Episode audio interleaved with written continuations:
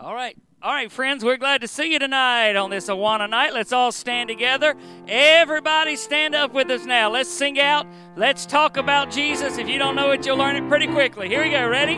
One, two, three. Let's talk about Jesus. The King of Kings is He, the Lord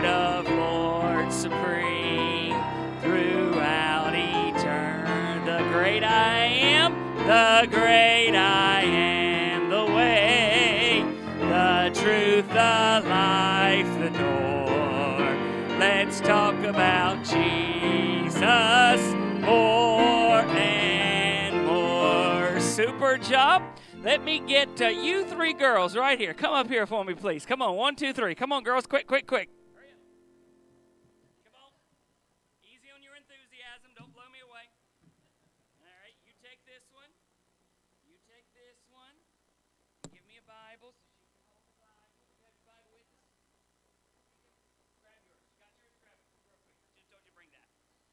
All right, here we go. Let's do our American flag. Hold it up nice and high there. Peyton, if you would please. Ready? Salute, pledge. I pledge allegiance of the United States of America and to the republic for which it stands, one nation, under God, indivisible, with liberty and justice for all. Good job, that Christian flag. Hold it up there big time. There you go. Ready? Pledge. I pledge allegiance to the Christian flag and to the Savior for whose kingdom it stands. One Savior, crucified, risen, and coming again with life and liberty for all who believe. Thank you, girls, and hold up your Bible there. Ready? Pledge. I pledge allegiance to the Bible, God's holy word.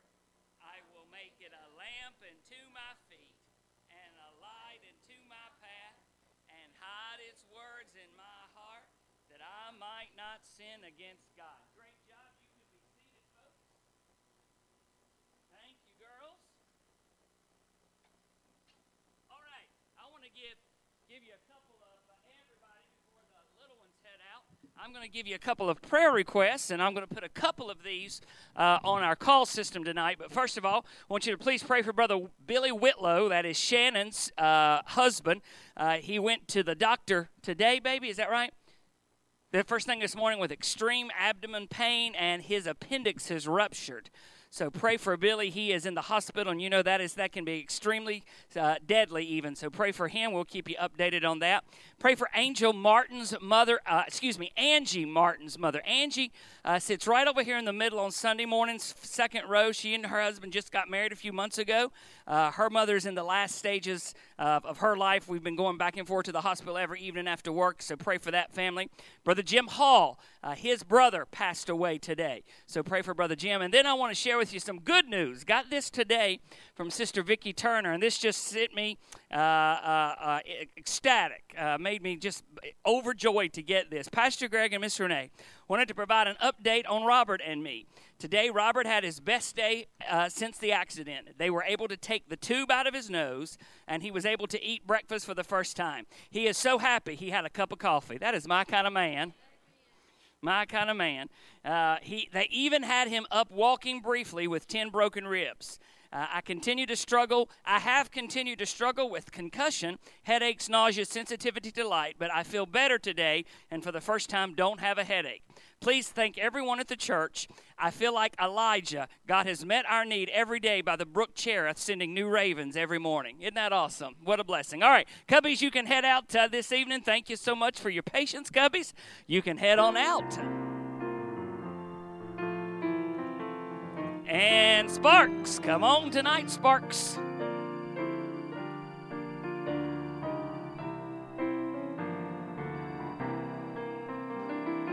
And TNT.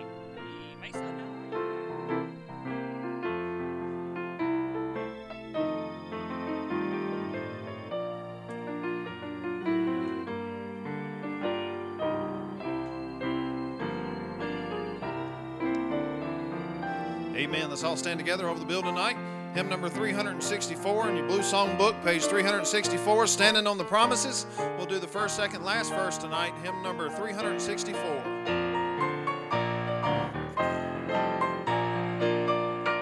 Standing on the promises of Christ my King, through eternal ages let his praises ring. Glory in the highest I will shout and sing standing on the promises of God. Standing, standing, standing on the promises of God, my Savior. Standing, standing, I'm standing on the promises of God. Standing on the promises that cannot fail the storms of doubt and fear assail. By the living word of God I shall prevail, standing on the promises of God. Standing, standing, standing on the promises of God, my Savior. Standing,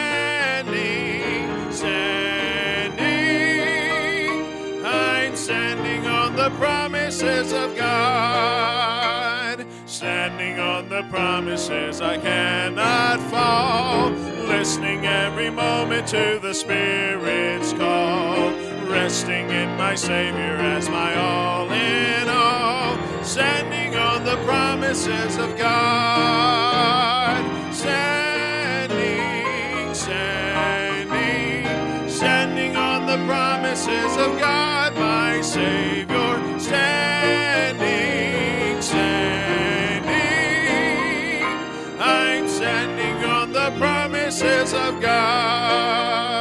Amen. Let's remain standing. God, aren't you glad for those promises that never fail? Amen. Always there for the child of God. Thank you so much for that, Brother Ken. I have to smile every time we sing that song or I hear that song. I go back to the year 1978. I was eight years old. I had been taking piano for two years. I had been saved for two years. And uh, on one uh, Wednesday night, there was no piano player at the church. So the pastor, Brother Thomas Hardy, looked at me and said, Greg, you know how to play, don't you? And I said, Preacher, I think I can do two or three songs. And I named the two or three I could do. He said, Great, come to the piano and play Standing on the Promises. 12 minutes later, we were still singing that song because that's about how long it took me to play it. I could play one note at a time. But anyway, love the song, love the meaning behind it tonight. If you've got a special request this evening, you want to uplift your hand tonight uh, all over the building. Outspoken on my left this evening. Anyone want to share a quick outspoken request tonight on my life? R- Rufus, yes, sir.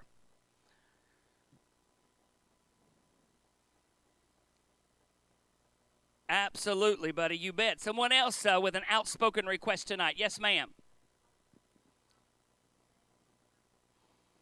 Amen. Anyone else tonight outspoken request on my left? Yes, sir. Brother Rodney.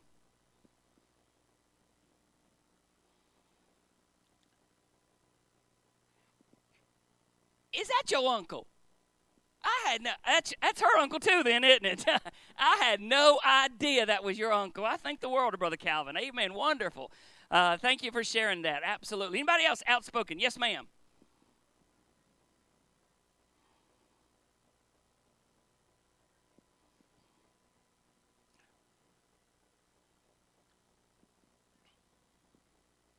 All right. Thank you so much, Michaela. Remember that one. In the middle tonight, an outspoken request. Yes, ma'am.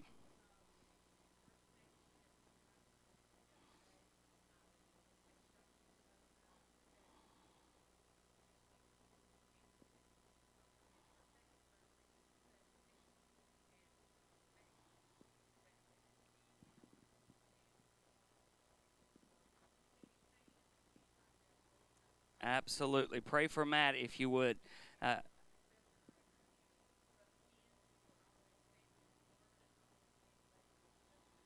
amen. Bless your heart. Appreciate that. Somebody else in the middle tonight. Yes, sir.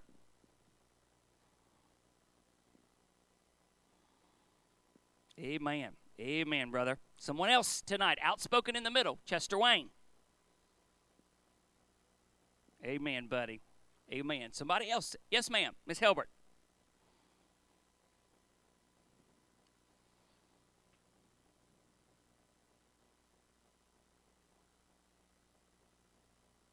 Amen. Appreciate that. That's your son. So remember, for those who didn't know, that's her son, Jimmy Helbert. So, yes, ma'am.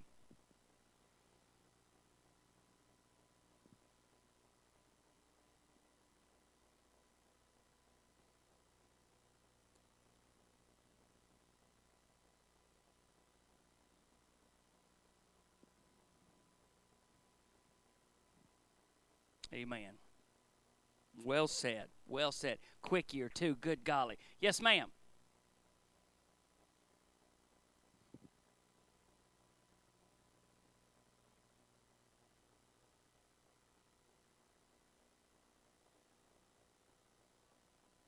Hmm. Absolutely. Thank you for sharing that.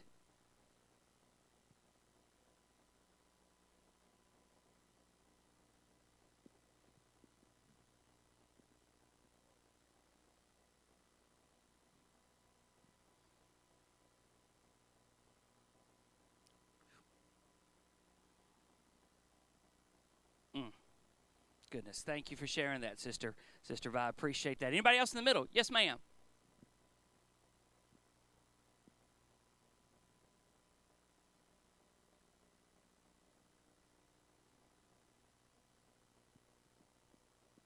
Amen. Thank you for sharing that. Watched Cameron grow up, and when he came back home as a soldier, just blew my mind. I still think of him as eight years old. Wonderful. Thank you. Thank you. All right, on my right tonight, want to share a special request. Michelle?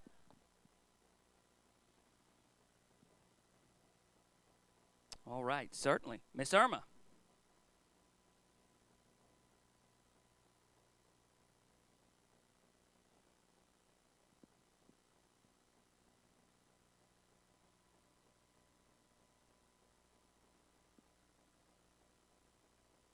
Amen. Continue to pray for Brother Jerry.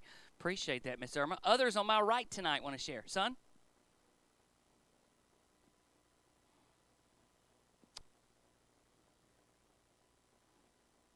Is it uh, not Burlington, but Bristol? Bristol, Bristol. Uh, absolutely. Somebody else on my right tonight. Yes, ma'am.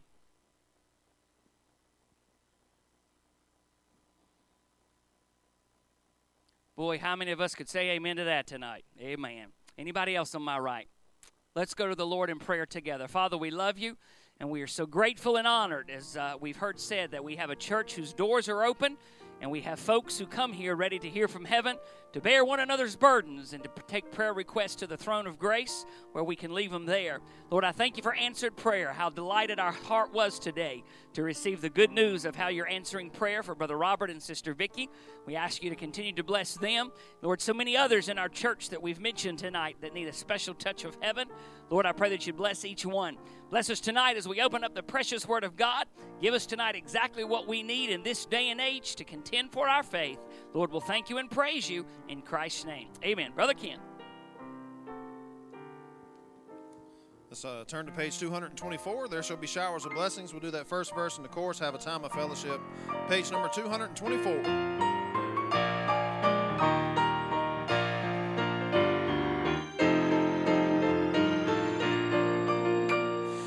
Shall be showers of blessing. This is the promise of love. There shall be seasons refreshing, sent from the Savior above. Showers of blessing, showers of blessings we need. Mercy drops round us are falling but for the showers we bleed.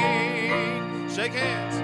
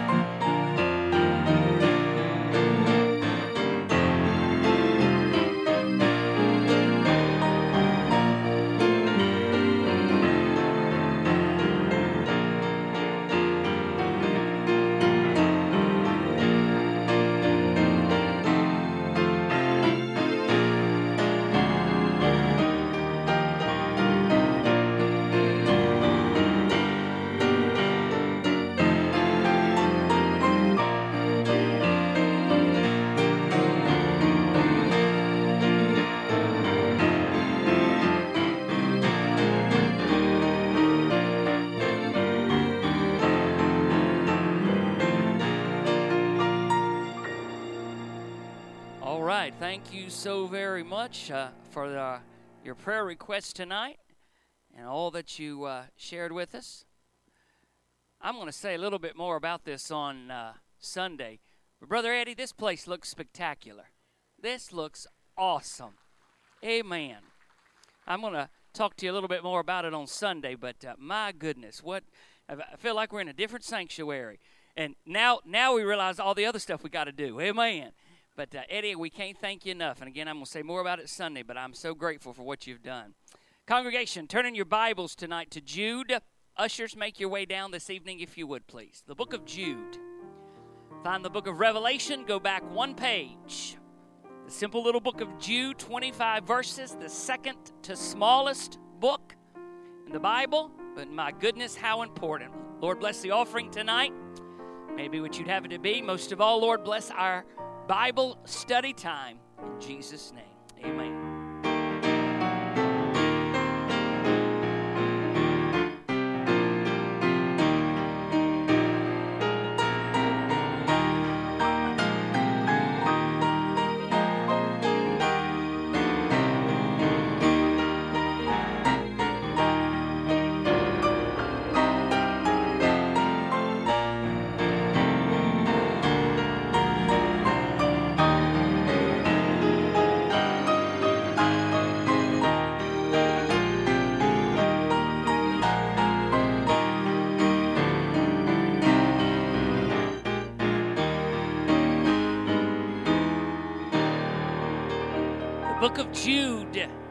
Church, if you would. The book of Jude, again, go to the Revelation, go back one page, and you find the book of Jude. 25 verses, small book, yet one that is critically important. It has been a little while, it's been a few weeks since we've talked about it, so I want to bring you back up to speed, refresh your memory just a little bit. We are entitling the message, or the series of messages, Contending for Our Faith contending for our faith. That title comes from verse number three, which we'll read in just a moment. By way of background, I want to remind you that it had been Jude's desire to write a letter of encouragement. He tells us that in the first few verses. He wanted to write a letter of encouragement and exhortation to the church, to encourage them in their walk, but he was confronted with an issue that he felt he had to address. We fast forward now some 1950 years, and the issue or issues that Jude felt he needed to address are issues that we now face in even greater detail today. After this brief introduction of the first few verses, Jude really dives in and names very specifically, in detail, the danger that the church is facing. So go with me, if we could, just to verse 3 to begin with, so I can remind you where we get the title of the series. Verse 3 says, Beloved, when I gave all diligence to write unto you of the common salvation. In other words, he says, I wanted to write a letter that was exciting, that was encouraging, that would exhort you. He goes on to say, It was needful for me to write unto you and exhort you that you should earnestly contend for the faith which was once delivered unto the saints. Again, I want to paraphrase this because you need to know this. Jude said, when sitting down to write a letter that would be delivered to the second generation churches. Again, second generation. This is the children, if you will, of those who saw the living Christ. And so now it was his desire to sit down and write a letter that would be delivered to the churches, that would encourage them in their salvation, a really praising letter to really pat them on the back, encourage them to keep on keeping on, but he said there came an issue that was brought to my attention that I had to address. And so that letter took a very different turn than what he originally had intended. Over the last couple of weeks, again, almost a month ago now, greater than a month ago, we started this series and we really just broke apart the introduction. We're going to really look tonight at the first of the issues that Jude addresses.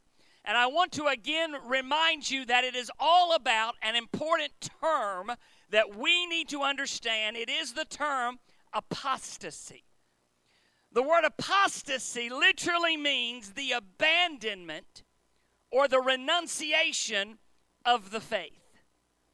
And Jude says, as I'm going to show you tonight, that those who once walked in the faith, seemingly, and have now walked away, or those who are living in willful and open disobedience, are bringing great harm to the church, and he felt the need to address it head on. When we first started the series uh, some time ago, I said to you that I bet most of you could probably not recall a message having been preached from the book of Jude. I went back through my own records. I keep pretty copious records of my own preaching, and I could only find one that I had ever preached from the book of Jude, never taught through it as we're doing now. And I think you're going to see tonight why so many preachers have stayed away from it. Jude is not politically correct. Jude does not mince words. He doesn't smooth things over. He doesn't sugarcoat anything. He doesn't say anything to try to make the medicine taste better when it goes down. He names it, says it's a problem, and says, You got to address it. You got to fix it. Now, I want to say to you just a moment, as I'll say again at the end tonight, I am by no means advocating that we have to be mean spirited in our belief. It is one thing to share our belief, it is something altogether different to be hateful and nasty. And I submit to you tonight that one of the reasons that we don't win the numbers that we ought to win is because sometimes we are a little bit mean spirited in our delivery. But our desire to be kind does not mean we ignore basic biblical principles. That's what we're going to look at tonight.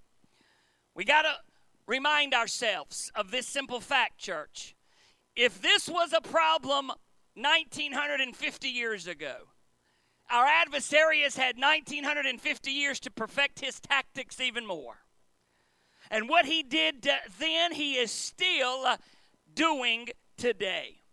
Before we get into it tonight, I will tell you again up front that this kind of stuff that we're going to address is not popular. I think I'm going to be able to give it to you in a way that will make sense to you, resonate with you in this 21st century age that we live in. But I will say again the topics that Jude addresses are just as real today, and he would not make it in 21st century society with his lack of political correctness. I will also begin by saying that I believe that one of the reasons that we are where we are as a nation is because of the failure of people in the pulpit to address some of these things head on. We have allowed fear to compromise uh, instead of really addressing issues as they should be. We will look tonight at verses 5, 6, 7, and 8.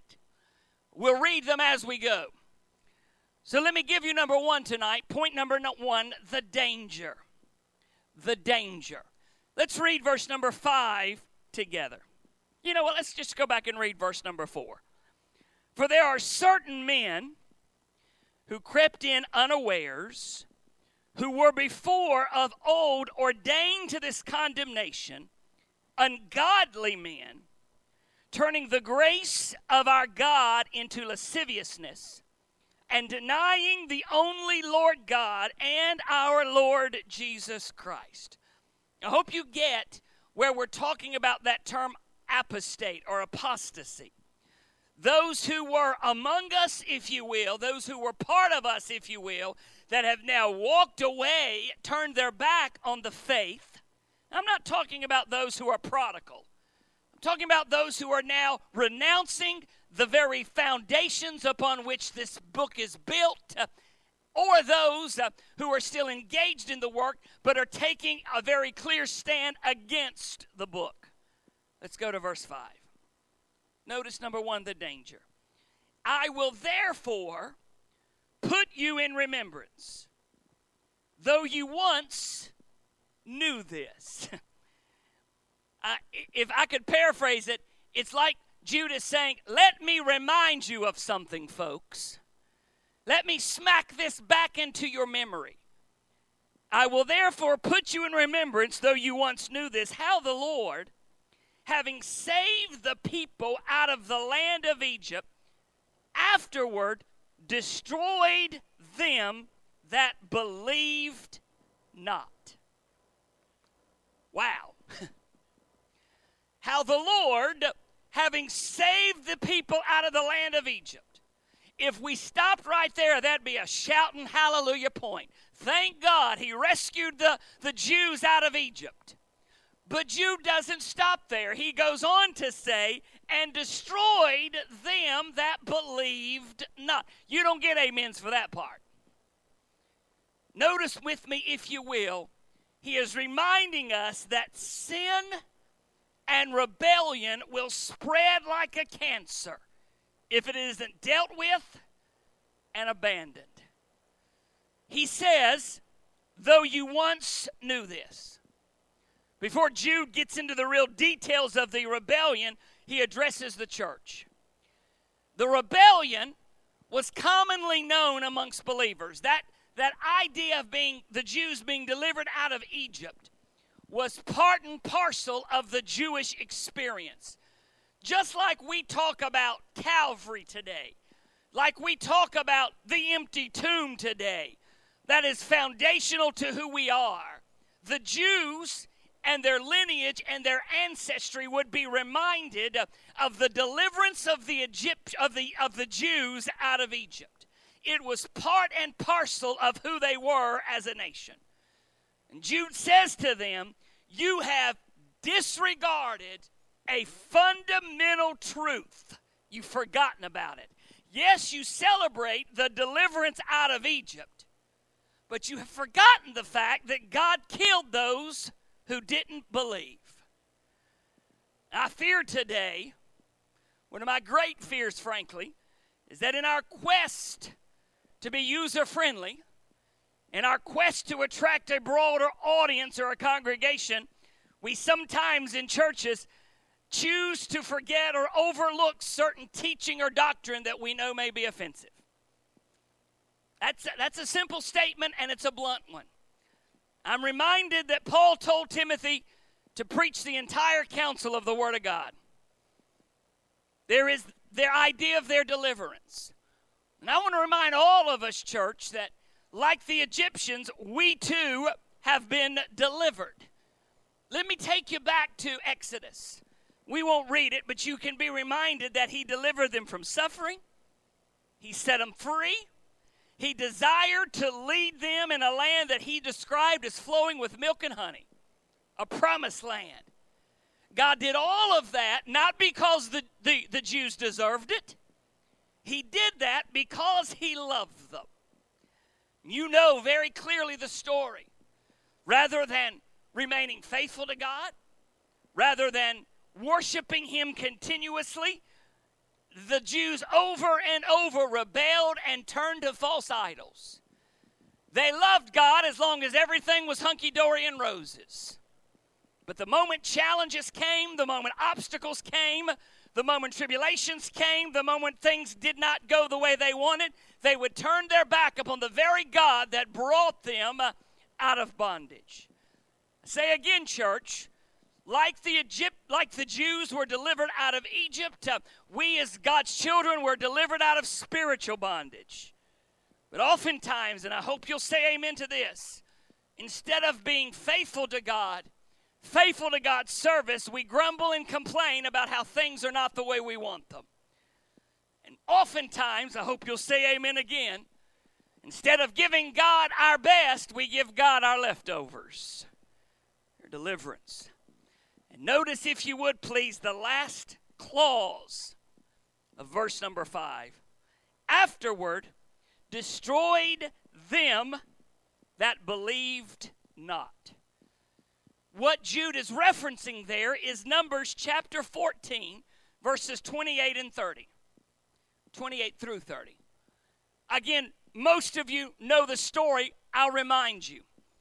Moses gets to the very precipice of the promised land, gets to the very edge of this land from which God pulled them out of Egypt to deliver them to, and he sends in 12 spies to scout out uh, and to help plot the course uh, of the arrival into uh, the promised land.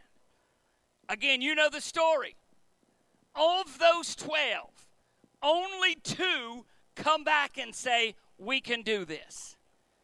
There were 10 who came back and said, There are too many giants, there are too many problems, they're too strong, uh, we can't handle them. This is the God. Think about this, folks. This is the God that miraculously put them, delivered them out of Egypt, miraculously fed 2 million of them every single day, uh, miraculously provided for their needs, uh, miraculously gave them the law, miraculously did things over and over and over. Yet they get to the edge of the ultimate blessing, and the report is, we can't do it. We can't do it. As a punishment, God said to two people, the two that came back and said, God's got it, that was, you know them already, Joshua and Caleb. They were allowed to see the promised land, but everyone else who was 20 and above would die in the wilderness. Why? Because they were non believers. Again, this ain't popular, folks, but it's Bible. Science says that it is estimated that meant that based upon what we think the numbers were of the Jews that were traveling, that there were 40 deaths per day.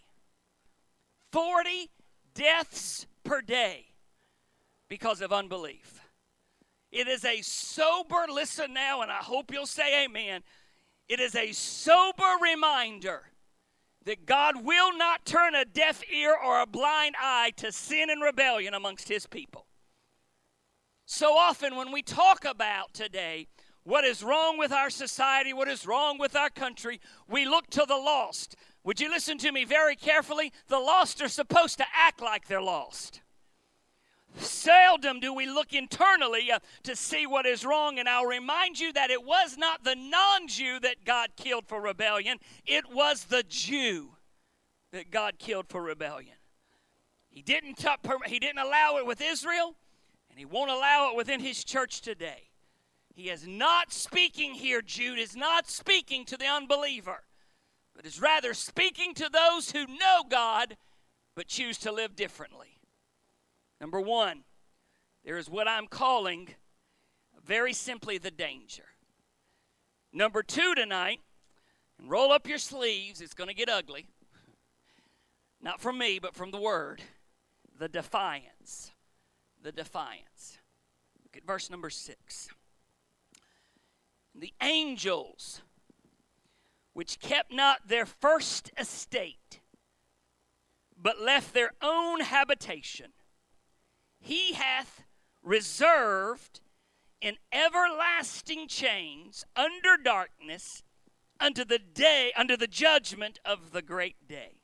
Again and the angels which kept not their own their first estate but left their own habitation he hath reserved in everlasting chains under darkness unto the judgment of the great day.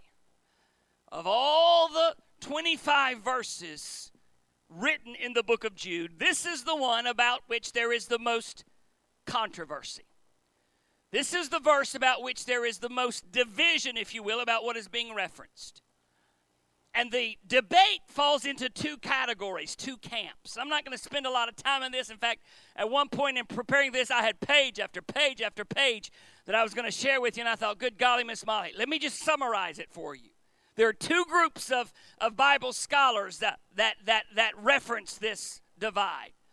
There is the first group that believes that the angels that are being referenced here are the same as the sons of God that are talked about in Genesis 6. If you don't know what I'm talking about, go home tonight and read uh, the reference between the sons of God, the daughters of men, uh, and what happened there. And there are some who believe that Jude is referring to those folks.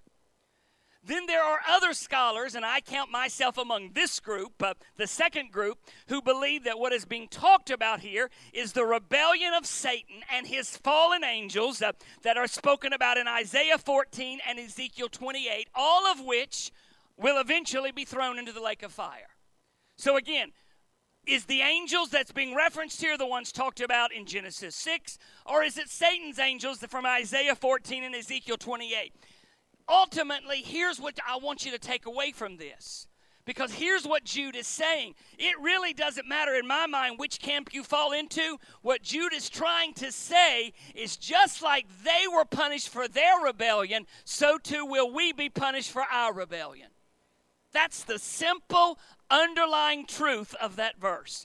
Doesn't matter which angels he's talking about, because in both instances, uh, those folks who were followers of God and walked away and openly rebelled, there was a consequence for that rebellion. Society, church, please, I'm being kind when I say this. Society is full of people who were once actively involved in Christian service but have renounced their faith. Oftentimes, trouble arises in, in church when people know the truth but won't submit to truth. And there are so many problems, you know this, that arise from man's desire to do as he pleases instead of submitting that desire to the authority of the will of God or the Word of God. And of course, you understand, as I think verse number six clearly demonstrates, that rebellion has a price. Rebellion has a price. Even the word rebellion has a negative connotation in many places today. Notice what it says at the second part of verse number six He hath reserved an everlasting change under darkness, under the judgment of the great day.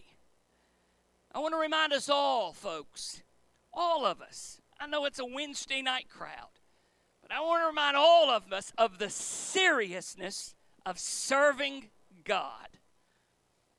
This is not something we can be neutral about. We don't have to be mean. I'm going to share that again in a few moments. We don't have to be unkind or mean spirited. But we either believe what the book says and act accordingly, or we don't. We cannot remain neutral. So we go number one from the danger, number two, the defiance, to number three, the open depravity. As we read tonight, verses 7 and 8, I caution you don't laser in on the sin that you're going to immediately jump to. You're going to know what I'm talking about as soon as we read the first five words of verse number 7 even as Sodom and Gomorrah, and instantly everyone jumps to the same sin. And we're going to talk a little bit about that tonight, but I want to caution everyone to remind us uh, that the sin that is being discussed here in verses 7 verse number 7 is sin just like any other sin is sin. Notice what it says. The depravity. Even as Sodom and Gomorrah and the cities about them in like manner. We don't read that in Genesis. We don't read in Genesis that the depravity that was present in Sodom and Gomorrah had infiltrated the surrounding cities. But Jude tells us about it. And it reminds us again, church, I got to say it, and please listen sin is a cancer. If it's not dealt with, it spreads. If it's not rooted out, it spreads. Again, even as Sodom and Gomorrah and the cities about them in like manner, giving themselves over to fornication and going after strange flesh, are set forth as an example, suffering the vengeance of eternal fire. Everybody in here, you know about the depravity and the perversion that is discussed in Sodom and Gomorrah. But I want to caution you that that wasn't confined to only Sodom and Gomorrah. Moreover, there are lusts of the flesh that are not confined to that specific sin. Our tendency is to laser in on that one area, that one sin, but I want you to listen very carefully to what I'm about to say. The script has flipped in one generation. the script has turned upside down in one generation. Those who hold to a traditional, biblical centered view of sexuality, of the home, and the family are now viewed in the most negative of terms. It's a mouthful, but I want to say it one more time. What I tell folks when I get asked, and I'm very cautious, but what I tell folks when I get asked is I am pro traditional family. I'm not anti anybody because my Bible says, Whosoever shall call upon the name of the Lord shall be saved. And there is no sin from which God cannot deliver somebody out of. But those of us who hold to a biblical centered view or a traditional Judaic Christian view are now viewed in the harshest of terms. Listen carefully God gives a blueprint for his perfect design. And listen, mankind has always had the option of deviating from the blueprint. This is nothing new. Any sin, don't just focus on the one sin of Sodom and Gomorrah, any sin that you can name. Mankind has always had the option of deviating from the blueprint. There are consequences for that deviation. I put it in simple terms for us all to understand. You're building a new facility, a new home. And the architect lays out for you the ideal blueprint for the land that you've got. He puts the plumbing in place, he puts the wiring in place, he lays everything out, or she lays everything out the way that it must be ideally set up for the perfect home that you've sought. And you come up halfway through the project and you say, I really don't like the bathroom on this side of the house. I want to put it on the other side of the house. And the builder says, or the contractor says, Well, okay, but understand that we didn't put any plumbing over here. We put it all on this side of the house. And so if I'm going to put a bathroom over here, I got to tear that out and redo all of it. What he's saying is you can deviate from the plan, but there's going to be some consequences. Monetary, might not work out as good as you'd hoped, problems down the road that you may not have anticipated because everything's not in perfect alignment the way it was originally designed to be. That is where we are tonight, church. Where those of us who hold to a biblical centered view are now the enemy.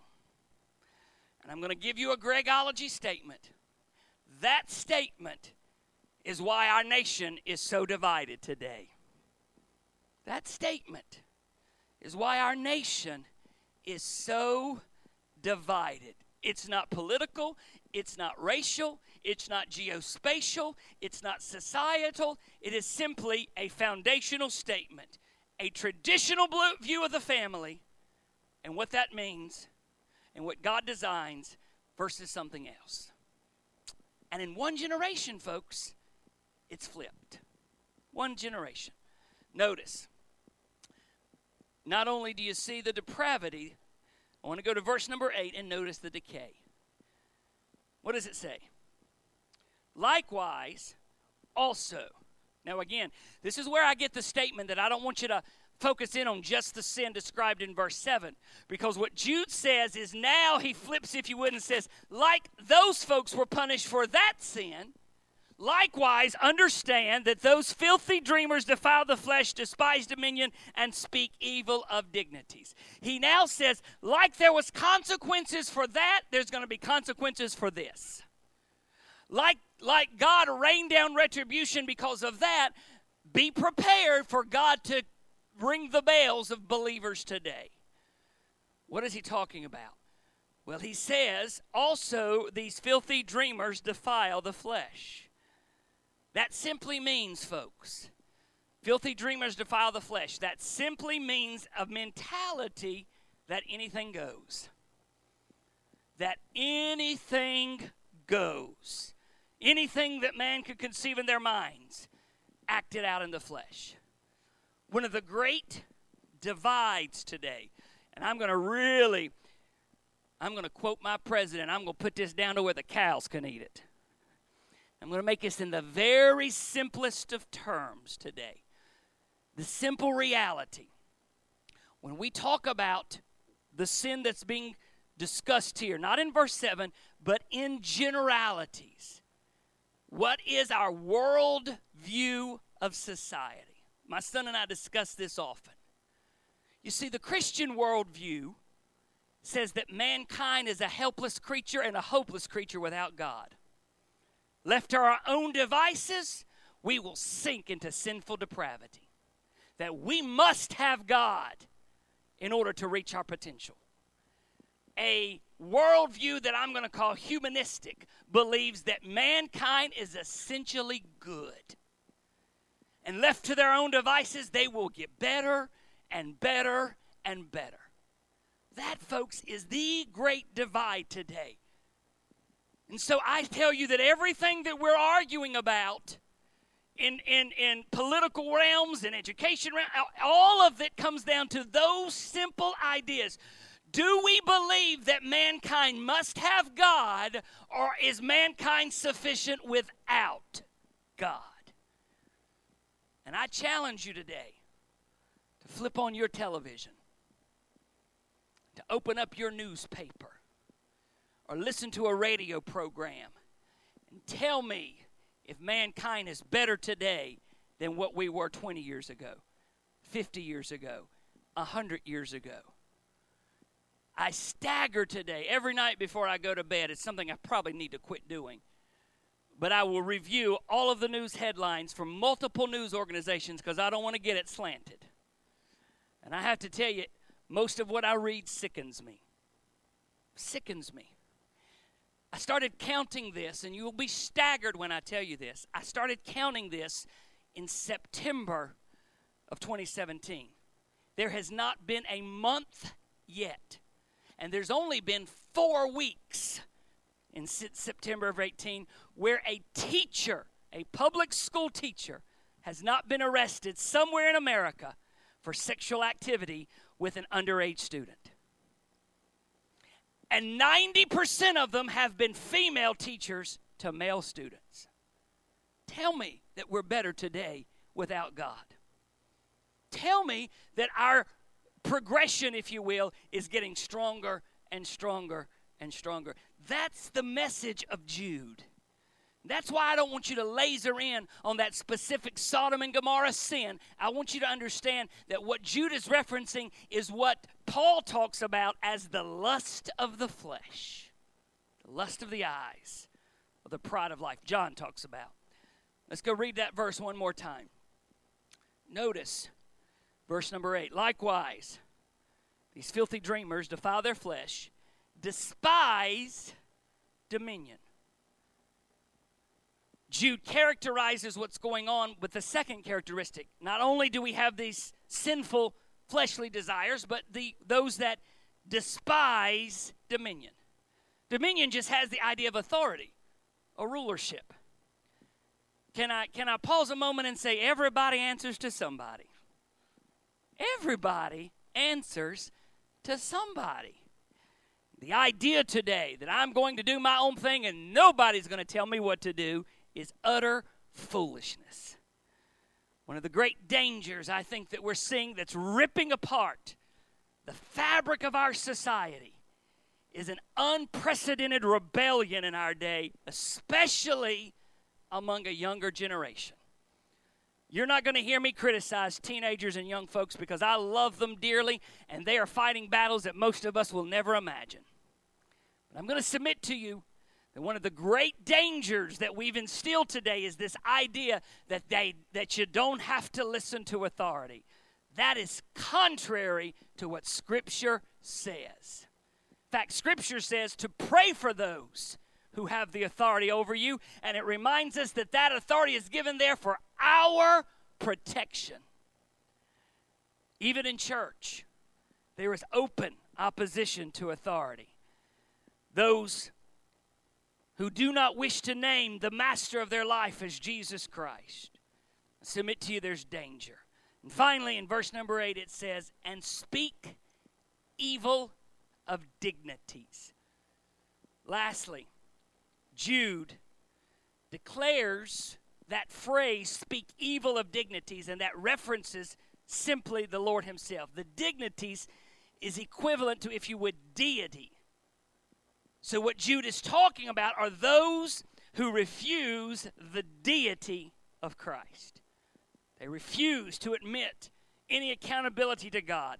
They refuse or renounce the Word of God and will not accept it as an authority. Openly opposed to the ways of God. I'll close tonight with two statements. In many parts of our society, war has been declared on believers. I'm going to say that again. Many parts of our society, open, outright war has been declared on believers. Many parts of our society, many walks of life, and I'll include higher education as part of that. War has been declared on the Christian. We're seeing that, that tremendous divide, and I'm going to be blunt, that I think is ripping apart the fabric of our society. We cannot, on the one hand, stand and say, one nation under God, and look at money that says, plainly describing God. We cannot, on the one hand, declare that we are one nation under God, yet shake our fist and say, You can't tell me what to do. Now, I want to close tonight with, with something that's very important that you hear me. We're family. And you can say things to family that you can't say outside of family. Amen. So I'm going to say to you tonight as family, we need to be prepared to defend, or as Jude says, contend for our faith. But I'm going to tell you something my mama taught me early on. You'll never win anybody with vinegar. You will never catch anybody with vinegar. And nastiness and unkindness and meanness never wins anybody. The child of God should be kinder, more loving, and more accepting. Listen to what I'm about to say of the lost than anyone else in the world. The preachers of yesteryear said it like this, and it still resonates today. You can love a sinner and not be in love with their sin. And you will never beat the sin out of anybody, but you can sure love them all the way to Jesus because He does what we cannot do. Let's stand to our feet tonight.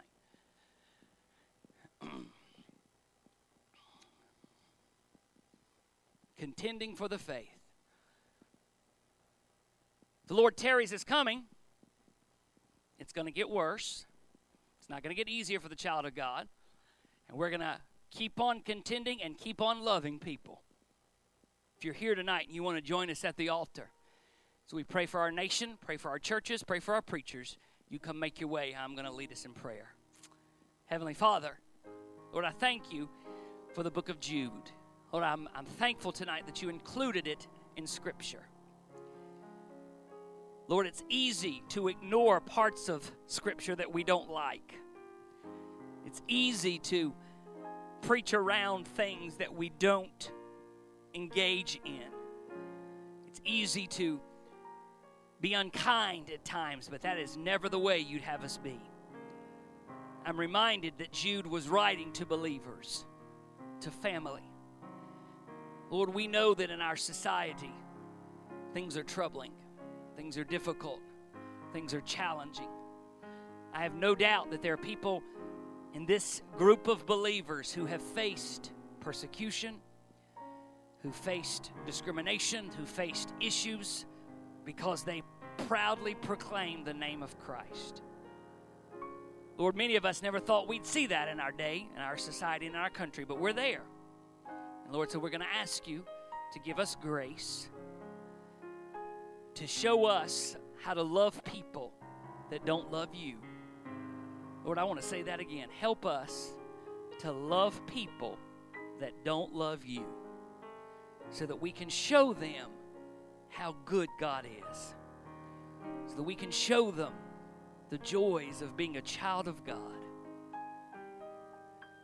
Lord, it's my desire that in every walk of life, every one of these believers here would shine with the glory of God. There's nothing that attracts the lost to the cross like believers who love Him. Help us to be those kind of believers. Lord, we love you. We thank you for loving us.